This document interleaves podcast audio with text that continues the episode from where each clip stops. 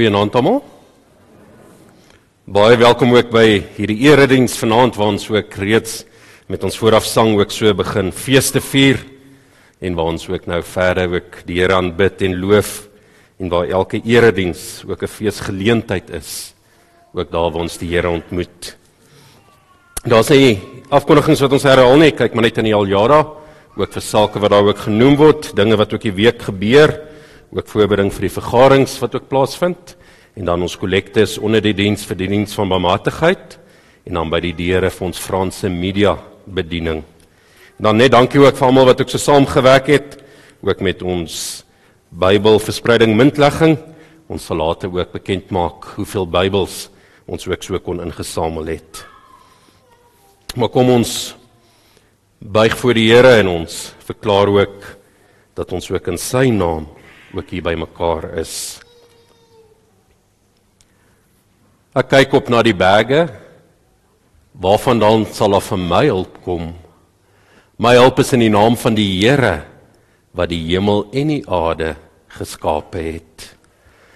Geliefdes, genade en vrede vir julle van God ons Vader en ons Here Jesus Christus en deur die kragtige werking van God die Heilige Gees. Amen. Kom ons lof sing ook die mag van die Here ook saam Psalm 68.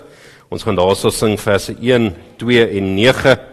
Ook so vers 1 die Here se magsverskyning, maar dan vers 2 ook ons ons reaksie ook waar ons die Here ook sien en hom ken, ons ons danklied, ons eer wat ons ook vir hom gee.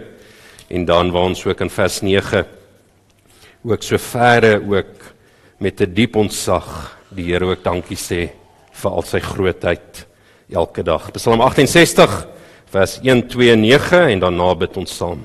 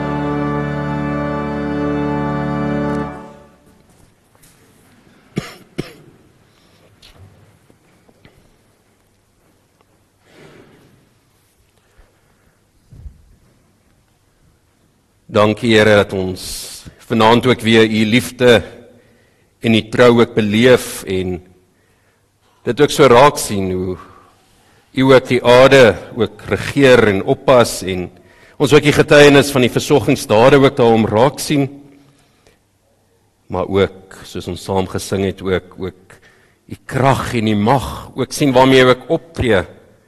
Ja die skepingskrag en mag waarmee jy ook geskaap het en in stand hou maar maar ook in ons eie lewens dat ons weer diep onder die indruk kom van hoe groot die liefde en die trou is dat hy ons uit die dood uit opgewek het dat die Heilige Gees kragtig ook vir ons die nuwe lewe in ons gewek het en dat ons ook deel het in die ewige lewe dat ons ook nou 'n tuiste het uh, dat ons as u kinders genoem word dat ons ook 'n plek het in die Vaderhuis.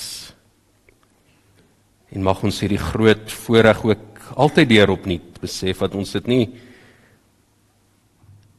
as bederfde kinders sal beleef nie en net nog en nog wil eis wat ons self nie eens toekom of verdien of of wat ons enige gronde het om dit te wil hê in gebied nie maar dat ons werklik soos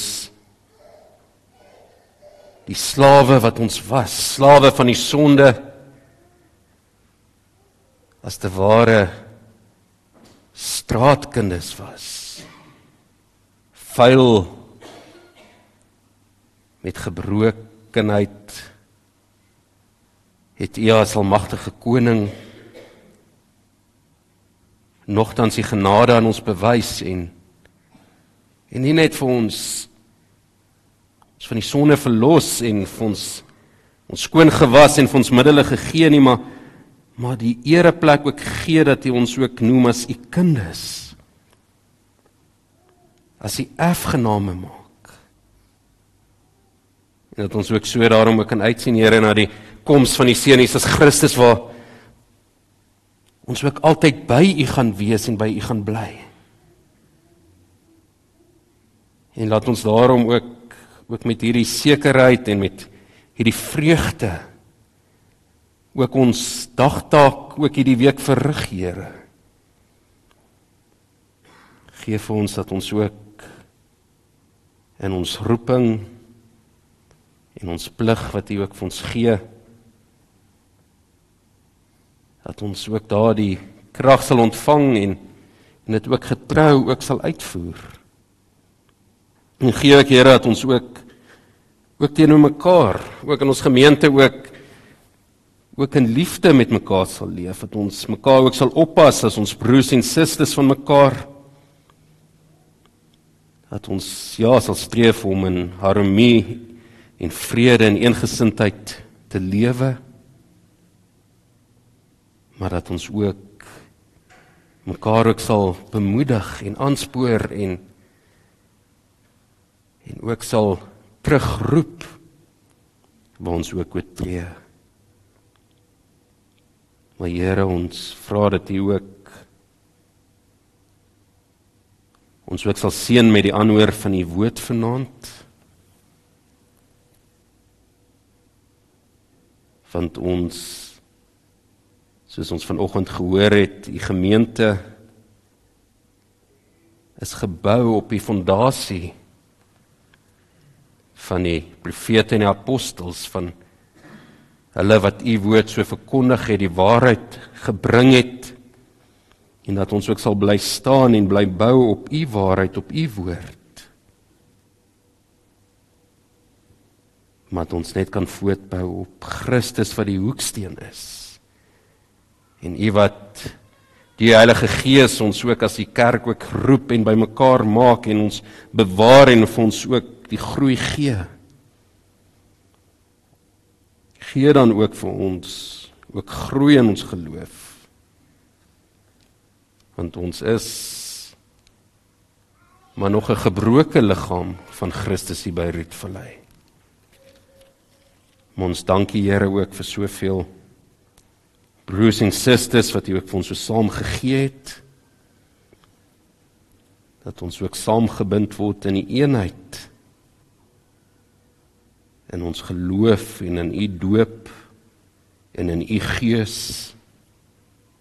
Een is in liefde en hoop maar een is omdat ons almal deel in dieselfde verlossing die Jesus Christus. En laat ons daarom ook almal saam antwoord op die roepstem en ook ons medebroers en susters ook weer sal opwek oproep dat ons as gemeente ook in ons liefde vir U ook sterker kan groei. En dit gaan ook vra dat ons ook verhoudings moet bou, bande weer moet optel met mekaar en dat ons rondom u woord moet vergader. Lei ons dan so dat ons sal aanhou werk en dat ons saam as u bruid verlangend sal uitsien na die koms van u seun. Amen.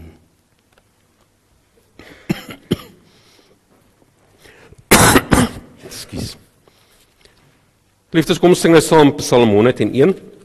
Ons gaan daarso die eerste 4 verse ook sing waar ons ook die lofpsalm het waar waar ons ook wil uitroep soos Dawid ook sê ek wil in my lied van reg en goedheid sing en U daarvoor my hoogstilde bring.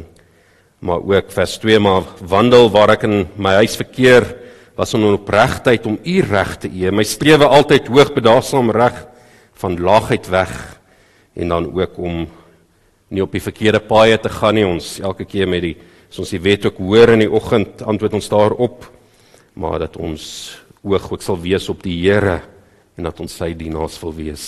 Psalm 101 verse 1 tot 4.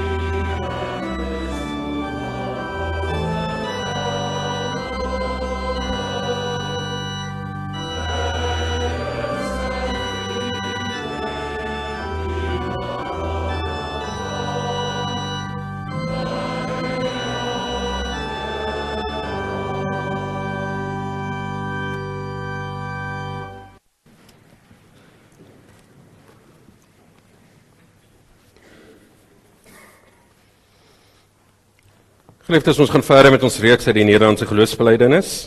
Ons is dan by artikel 32 ook vanaand. En dan luister ons saam met die woord van die Here uit 1 Korintiërs hoofstuk 5. Dalk sal jy onthou ons het verlede jaar met Paasfees ook hierdie gedeelte gekyk daar ook die beeld gewees van die Paasbrood wat ook geëet is, die ongesierde brood met Christus as die Paaslam wat geslag is. En so word ons ook weer herinner ook aan hierdie daad ook van ons Here Jesus Christus. En dis waar in die oproep dan ook lê met waar ons ook stil staan oor die oor die tug en orde in die gemeente van die Here. So kom ons lees hier saam 1 Korintiërs hoofstuk 5. Ek lees ons uit die 83 vertaling.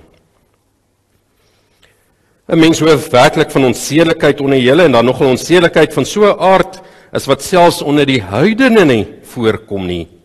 Naamlik dat 'n man en sy stiefma as man en vrou saamleef. En dan verbeel julle, julle nog, julle is beter as ander.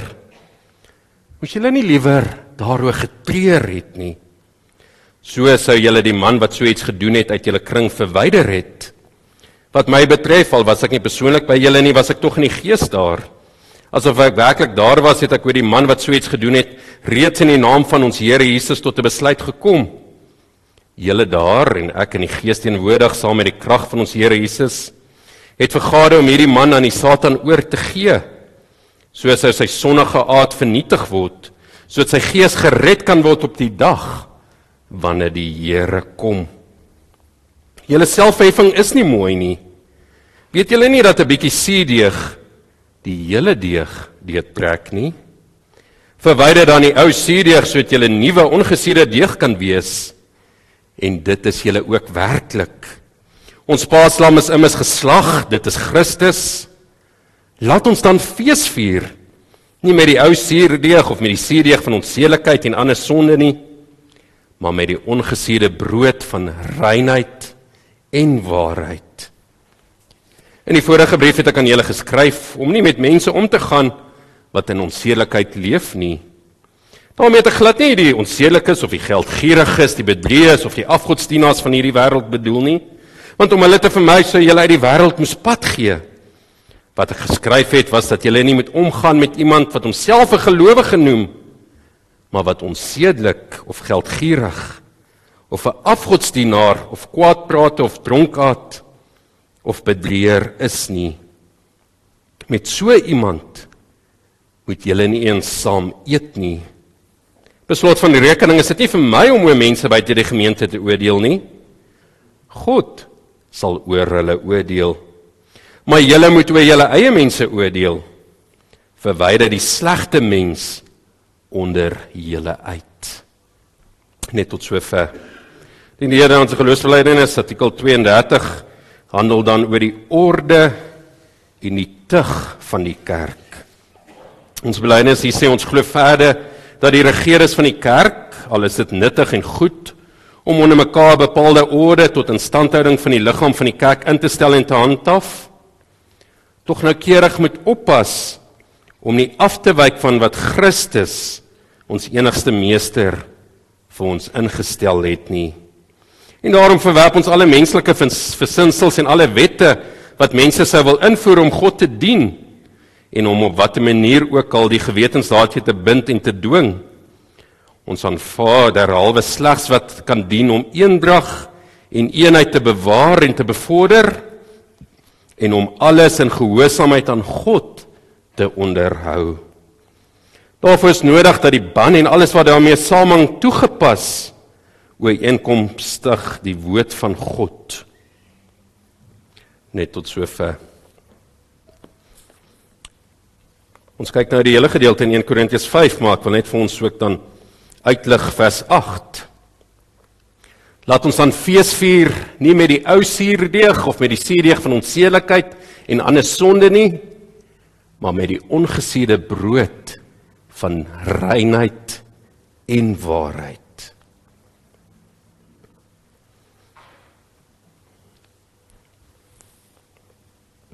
Ons tema is dan dat ons as kerk van die Here ook moet wegdoen met die sonde.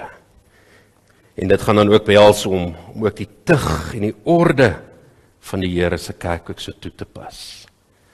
Geliefdes, ons het die afgelope paar sonnaande in die NGB ook stil gestaan en gekyk ook oor wat die kerk was en hoe die Here ook die Amstraas ook gee om te regeer ook in die kerk. En dan is ons by artikel 32 ook hier met 'n praktiese voorbeeld ook daarvan wat ons ook so bring dat dat ons ook weet maar die kerk van die Here word ook vergelyk met 'n huisgesin van die Here. En hoe lyk dit in 'n huisgesin? Kom ons dink eers wêreldgewys, hoe lyk 'n huisgesin? Dink maar aan vriende of of so wat jy dalk sien waar daar geen reëls is nie. Waar persone maar kan kom en gaan en maak soos hulle wil of of 'n huisgesin waar daar gesê word ons het reëls en ons sien dit baie keer met klein kinders dat dat 'n ouer sal sê maar as jy net nog een keer dit of dat sal doen, dan gaan jy sien. Dan gaan jy gestraf word en die kind doen dit maar net en daar's geen strafoptrede nie. Wat word van so 'n huisgesin? Kinders daar kry ons baie keer in hulle hoërskooljare dat hulle amper meer by ander plekke is as wat hulle by die huis is.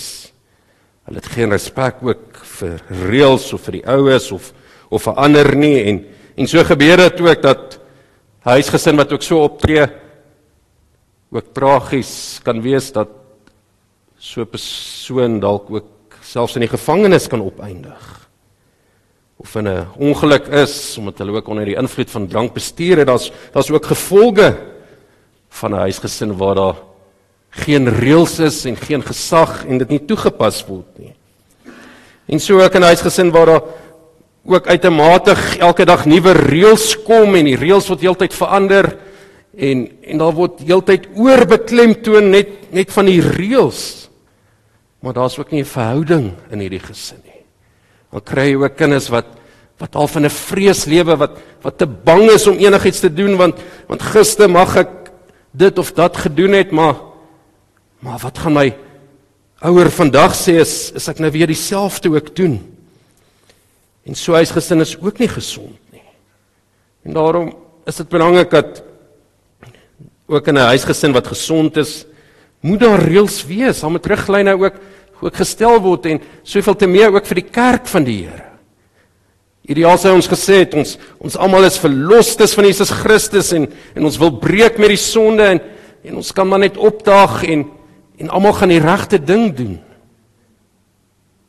Maar tog is daar vraagstukke en ons het ook nodig om om dan ook die reëls wat te stel maar maar hoe hanteer ons dit dan? En so het ons ook as kerke dan ook saam agter in die Psalmboek ook 'n kerkorde. Baie mooi die beskrywing dat ons nie sê 'n kerkwet nie soos ander kerke het want want dis die wet van die Here waarop ons ook bou en die kerkorde reël ook net dan ook die sake soos ons dit in die skrif kry maar en Gebeure 32 maak dit baie duidelik vir ons maar maar dis goed ons moet 'n orde ook stel. En orde skep ook sekerheid en en maak dat ons ook tuis voel want ons weet ook hoe werk dinge en en hoe tree ons ook op maar die orde moet ook nie daarop gebou word dat dat dit afdwaal van wat die Here ook gesê het nie maar dit ook moet nie so ver kom soos die Rooms-Katolieke Kerk ook destyds met die reformatie ook ook soveel dinge bygevoeg het wat nie deur die Here beveel was nie dat ons later ons ons optrede en ons gebruike en selfs ons redding soek in in dit wat mense daar gestel het. En dit kan baie keer ook gebeur dat dat ons dit kry ook met tradisie of of selfs in ons kultuur dat ons sekere persepsies en vooropstellings ook daar stel van hoe 'n 'n Christen moet maak of of 'n man of 'n vrou moet wees maar altyd moet ons dit terugbring en meet aan wat Christus ons enigste meester vir ons ingestel het. En daarom is is hierdie orde word ook dan ook so gegee nie om skeiding te maak nie maar juis wat ons ook hier lees in die gebeur om kan dien om eendrag en eenheid te bewaar en te bevorder en om alles in gehoorsaamheid aan God te onderhou. Daarom het ook nie kom dat ons dat ons wil sê maar ons ons ons lewe en ons ons optrede is 'n sekere manier want ons wil dit doen vir die vir die kerkraad of ons wil dit doen vir die doppes of ons wil dit doen omdat ons Wil sê maar wat gaan ander mense van ons dink? Nee, nie ons hele lewe en ons optrede in hierdie huisgesin van die Here gaan juis oor die Vader. Christus wat ook die hoof van die kerk is en die Gees wat ons ook daardie ook lei. Vir die Here dan ook vir ons ook ook so stel dat ons ook 'n orde in die kerk het sodat ons ook eenheid het en mekaar kan bemoedig en die liggaam kan opbou.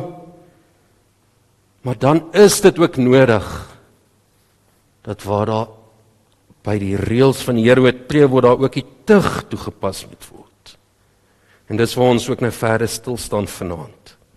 En dit pas ook so mooi in met ons nagmaalsviering as die Here wil ook komende Sondag ons ook as kerkraad ook hierdie week moet vergade en en ook moet kyk maar is daar lidmate deel van hierdie gemeente wat ons dan ook die kerklike tug moet toepas om hulle ook op te roep om nie te kom na die nagmaaltafel van die Here en maar hulle te bekeer. En dan kyk ons in Korintiërs hoe hoe die voorbeeld dan ook daar gegee is. Die opdrag wat daar is met die kerk met die suurdeeg on hulle verwyder. Paulus gebruik dan hierdie beeld van 'n man wat met sy stiefma saam bly. Daar word nie gesê of die pa al oorlede is of hulle net nie meer saam bly nie, maar maak nie saak hoe nie. In die Romeinse reg van destyds was dit so gestel dat dit nie mag plaasvind nie.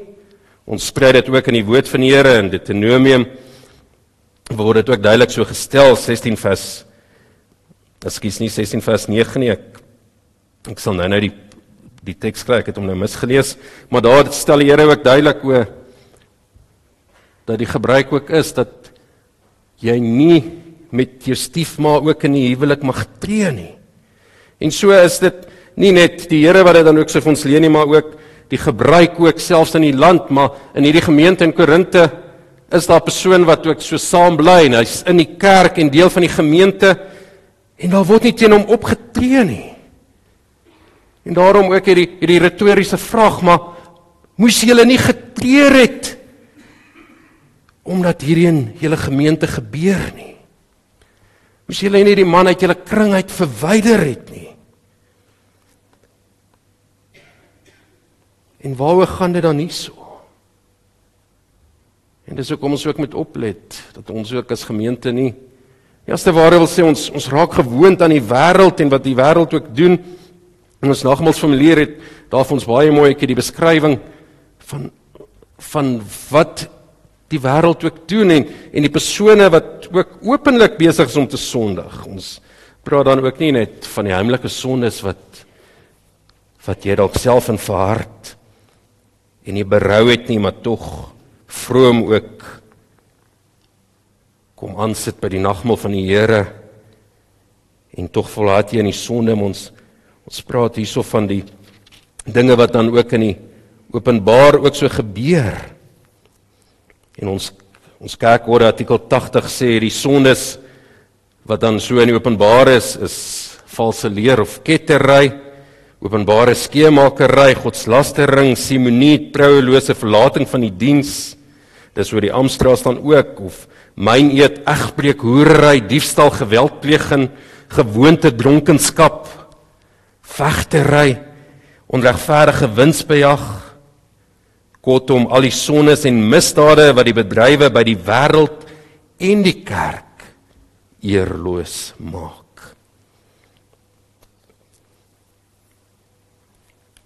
En waar ons so geval dalk kry En dalk is daar sulke gevalle in ons gemeente. En dan dan moet ons nie stil bly daaroor nie. Ons moet dit dan ook deel ook met ons ouderling, ons volg ook die roete van Matteus 18 wat die Here ook vir ons leer. Ons gaan praat met die persoon. Ons neem nog iemand saam. En as daar dan nie bekering kom nie, dan gaan ons bring ons dit ook na die hele gemeente toe om vir die persoon te bid. En as daar dan ook nog 'n bekering kom nie, dan kom dit tot by die ban of die afsnyding.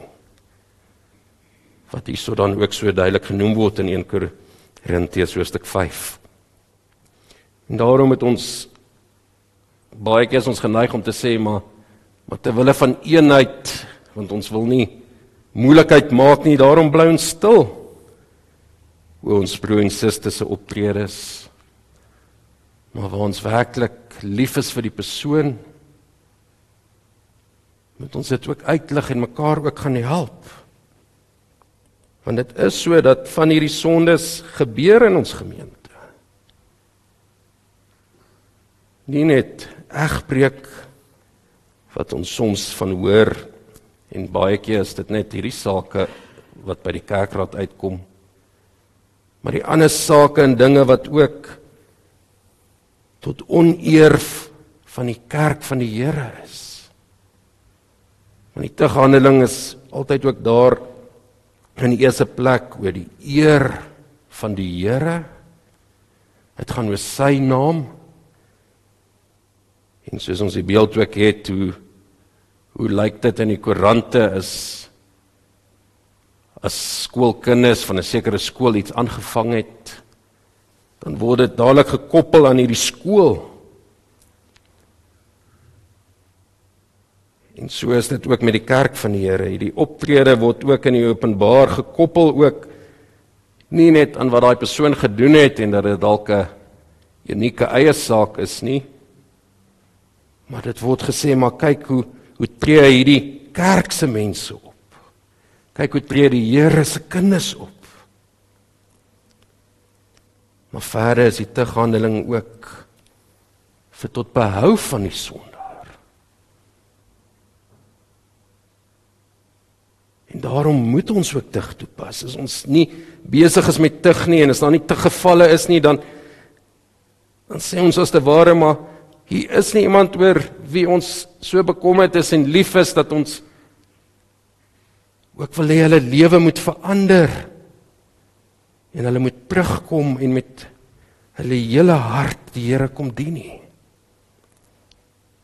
Dit kan ook wees dat ons ook so verval in 'n louheid.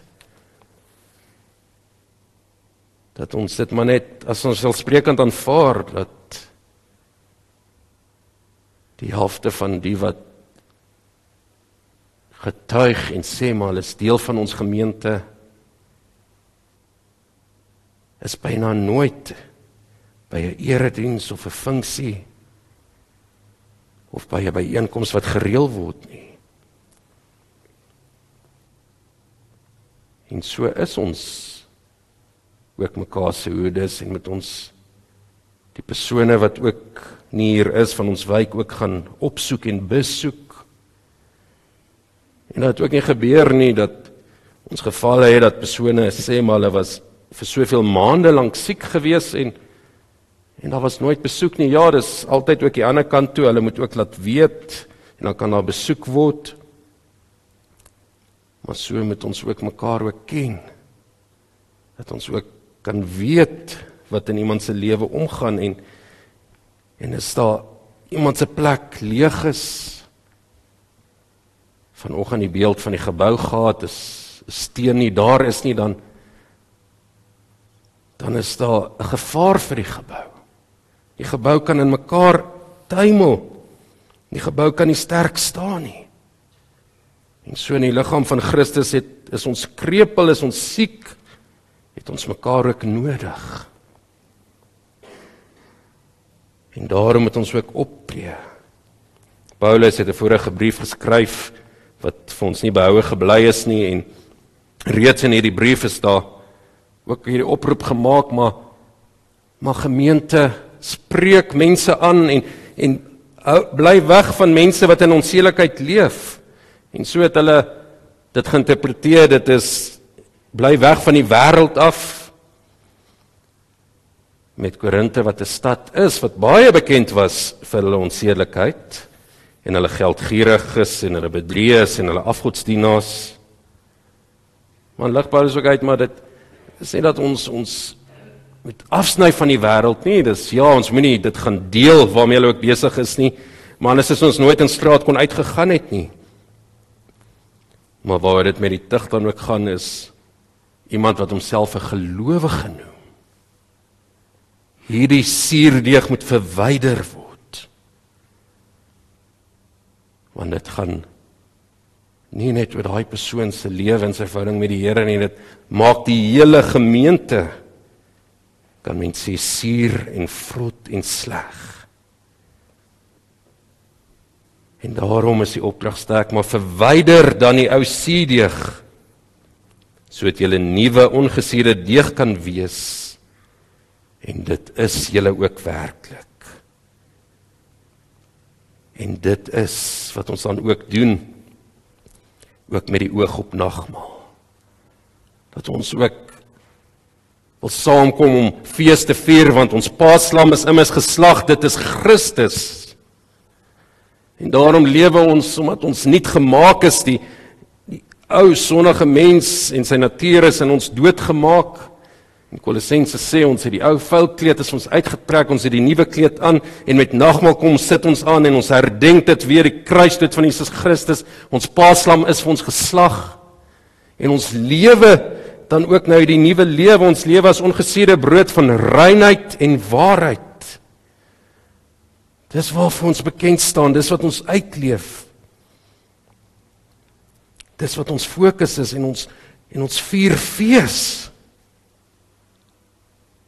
Ons is dan nie lou en ons sê ons ons is ons eerste liefde vir die Here is weg nie, nee, nog steeds. Word ons my nagmaal ook herinner oor die grootheid en die liefde van die optrede van die Here wat hy aan ons bewys het. En ja, ons almal is nog sondaars en en dit word nie ook gesê dat dat ons sonde vry is en ook nie kan val nie, maar dit gaan nie oor die volharding in die sondes. Ons gaan nie volhard in die sonde wat ons hele lewe gaan versuur en die sonde wat gaan versprei en en al stink en sleg maak nie. Nee, ons lewe as nuwe ongesuurde deeg. Dat ons werklik kan wees wat die Here ons gemaak het. En daarom moet ons in ons eie lewens met nagmaal ook hierdie selfondersoek ook doen. Kom ons verwyder die suurdeeg Kom ons bekeer, kom ons kom met ons hele hart na die Here toe. En sê vir hom ek dankie dat daar sondevergifnis ook is. Maar dis ook 'n oproep vir ons as gemeente. 'n Oproep ook vir die Amstraats maar maar doen julle taak. Beskerm die eer van die Here en waak as herdes oor sy kudde. Want as Rietvallei gemeente kan ons nie net as as ons alsprekend aanvaar dat daar daar persone is wat nie lewende lidmate is van die liggaam van Christus nie. En ons belydenisformulier waar ons ook belydenis van geloof aflê word daar duidelik dit omskryf en dis die belofte wat ons ook maak, daar's dis altyd net lewende lidmate van die kerk van die Here. Iemand sê nou die dag vir my ek is 'n nie aktiewe Christen. Nog nooit die uitdrukking gehoor nie, maar dit maak nie sin nie. Jy jy kan nie sê ek's 'n Christen maar ek is nie aktief en ek leef dit nie. Lewe as die ongesuurde brood van reinheid en waarheid. En kom ons leef dit dan ook so in Rietvallei gemeente. En die terughandeling is seer. En dis dis nie lekker om iemand te gaan aanspreek en as mens aangespreek word nie. Maar dit bring weer die groei. En dit bring dat 'n sondaar gered kan word. Want 'n kerk wat koue gelowiges maar net saam sleep en hulle nie aanspreek nie is dan saam ook skuldig soos wat Jesus Christus ook vir ons sê, maar nie almal wat vir my Here, Here sê gaan in die koninkryk van God inkom nie. Laat ons dan ook vir persone uitwys, maar dalk sê jy Here, maar jy leef dit nog nie. Laat ons nie net woordchristene wees nie, maar daadchristene. Christene vol van die Heilige Gees wat in liefde vir God mekaar ook gaan oproep en nie net na nagmaal toe uitnooi nie maar terugbring kerk toe om as 'n lewende lid deel te wees van die gemeenskap van die Heiliges. Amen. Kom ons bid net saam.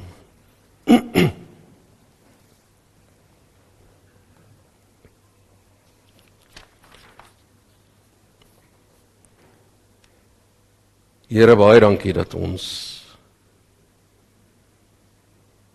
ook weer uit die woord ook herinner is maar dat U ons ook nuut gemaak het dat U ons ook uitgelei het uit die slawerny van ons sonde sodat ons nie sal vashou aan die ou seedeeg van ons sonde nie maar ons lewe as ongesiede brode wat rein is en by U waarheid ook bly. Dat ons as persone kan wees wat wat kan uitstaan as persone wat U liefhet. En dat ons ook in hierdie verhouding kan leef wat ons weet maar maar u ken ons Here en ons ken u Here. En lei ons dan dat ons mekaar ook in liefde sal opbou. Ja, dat ons nie sal verwant wees en en sal wil spog en sê ons is beter as ander soos Korinte gemeente ook gemaak het, maar tog is daar nog soveel openlike grouwe sondes wat ook in die gemeente kop uitsteek nie. Maar wys vir ons ook aan waar ons ook ja in ons eie lewe moet bekeer. Maar ook in u gemeente, Here, ons medebroers en susters ook moet oproep tot bekering. Want saam wil ons ook in reinheid u waarheid ook uitleef.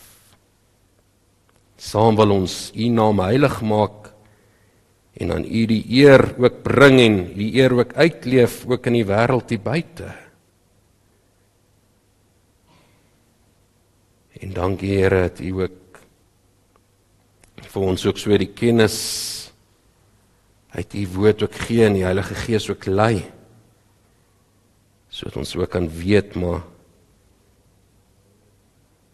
Maar wat is die ore en die leefwyse wat U ons ook na toe roep?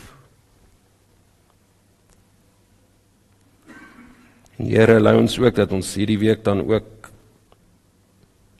sal uitgaan en mekaar ook sal ondersteun en U woord bring waar dit nodig is. Dan nie net plekke waar ons aan dit tot bekering oproep nie, maar ook daar waar beproewing is waar daar swaar kry is waar daar ook